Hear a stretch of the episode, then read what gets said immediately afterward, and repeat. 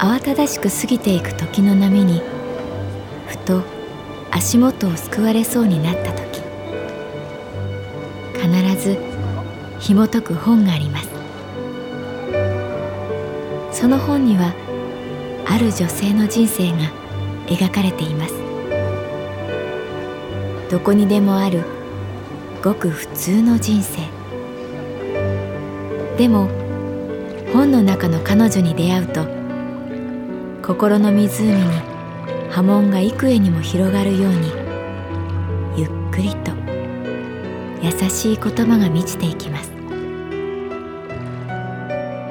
今日はどんな彼女に会えるでしょうか？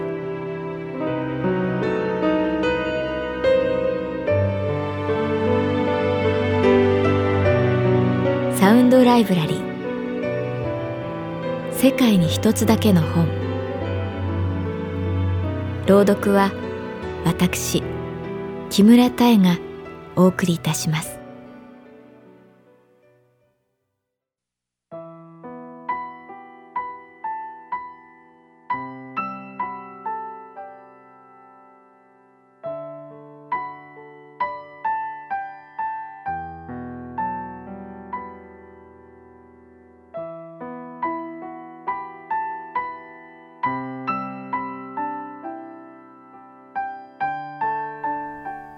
私の名前は月原かな子。39歳。旅行会社に勤めている。おい月原。今晩ビール付き合ってくれないか？我が神保町支店の石ちゃんこと営業部の課長東本庄さんに誘われた。度重なる会食で立派になったお腹をゆさゆささせながら東本庄さんはいつものように笑顔だった。行きつけのおでん屋さんに入る。黄色いおしぼりで顔を拭く東本庄さん。いつもならまだビールが来る前に「いやー参ったよ。息子に算数見てって言われたんだけどできなくってさ。焦ったよ。とすぐに溺愛する息子さんの話になるのに今夜はなぜか黙っている。笑顔もない。私も黙ってビールを待つ。やってきたグラスを合わせてぐっと一気に飲み干した後彼がぽつりと言った。いや。参ったよ。いつものテンションではない。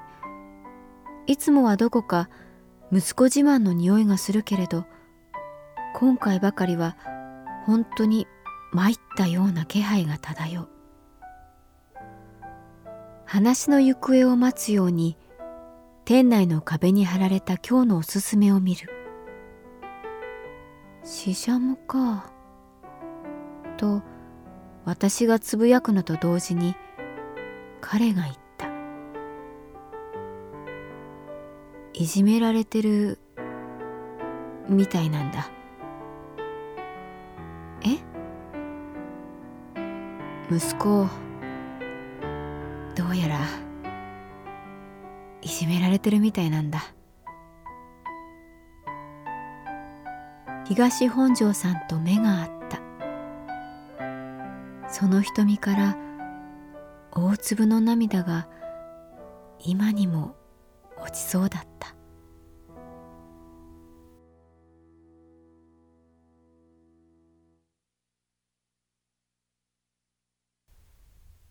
俺家でさゴミを出す係なんだけどこの間ビニールが破けてちょっと中のもの出ちゃったんだ。慌てて拾ったらそのゴミの中にノートが入ってて息子のだ。黒いマジックでいたずら書きされてた。ひどい言葉死ね。消えろ。うざい。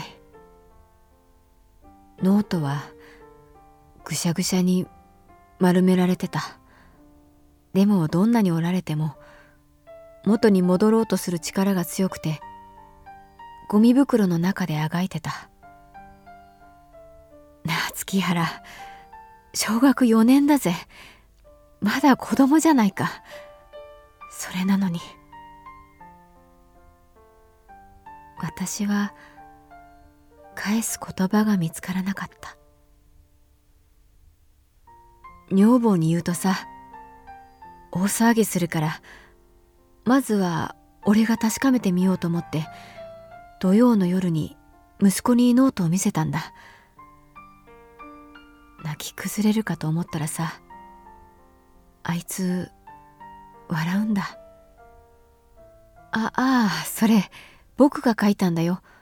ちょっとテストの点が悪かったから頭にきてって。そんなわけねえよな。息子の字くらいわかるって。なのにあいつはあんなちっちゃな体なのに親に心配かけまいとして。もちろんそれもあるけど大ごとになってさらにいじめられるのが怖かったのかも。言ってからしまったと思った。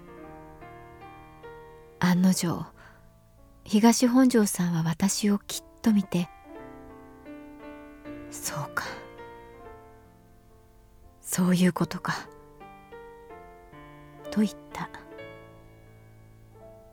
目の前のおでんから湯気が消えた。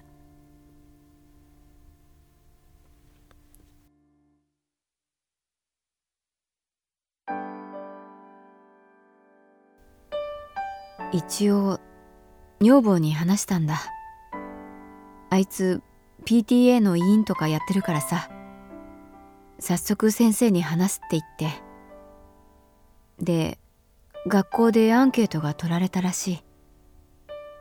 でもいじめの事実はよくわからないままだった。俺さ日曜日の午後息子と二人で近くの河原を散歩した。何か聞き出すとか偉そうなこと言うつもりもない。ただ自分から話してほしかった。歩きながらあいつは大好きな恐竜の話ばかりした。いつもよりはしゃいでるようだった。散々話した後こう言ったんだパパティラノサウルスがさこの町に来たらどうなると思う？めちゃくちゃだよ。マンションも家も学校も踏みつけられてめちゃくちゃだよ。全部めちゃくちゃだよ。なあ月原。その時俺気づいたんだ。息子が恐竜を好きになった理由。ちっちゃなフィギュアを激しく戦わせていた理由。あいつあいつ俺が知るよりずっと前からきっといじめられてたんだ。強くなりたくて。強いものが欲しくて。自分が戦えないから。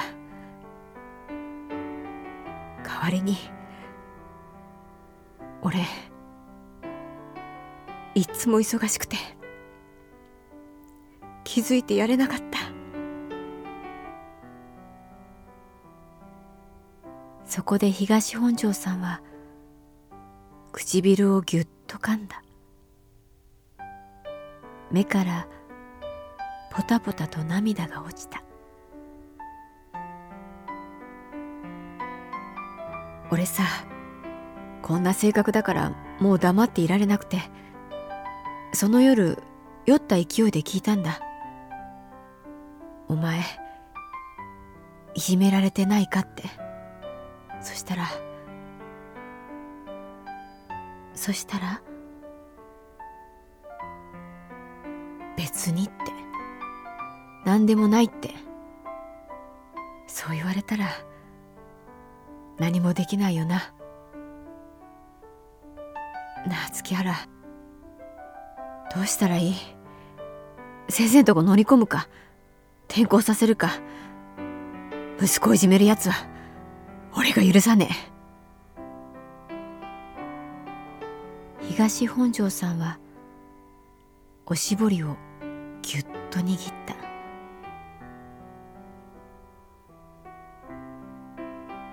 大丈夫ですよ。東本庄さんの息子さんだから。絶対大丈夫。負けませんよ。気休めに思われるかもしれないと思いながら。でも心から祈るように言った。別にそういった彼のプライド。ただ私は続けた。ノートを普通に捨てたのはやっぱり SOS のサインだと思います。だからそれに気づいたことを表明してあげて少しほっとしたんじゃないかな。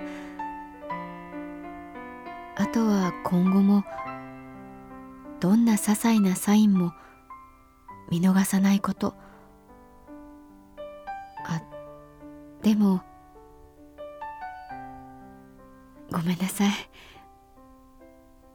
どうしたらいいか私もわかりません。テーブルの上に置かれた東本庄さんの携帯電話のストラップ。小さなティラノサウルスがじっと私たちを見ていた。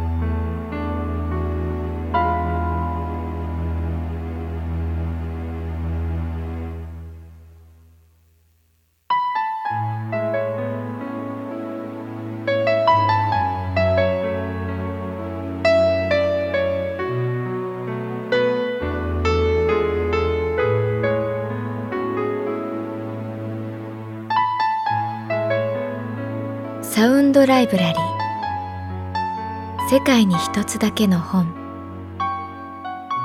作。北坂雅人。演出。高橋智彦。朗読は私木村多江でお送りいたしました。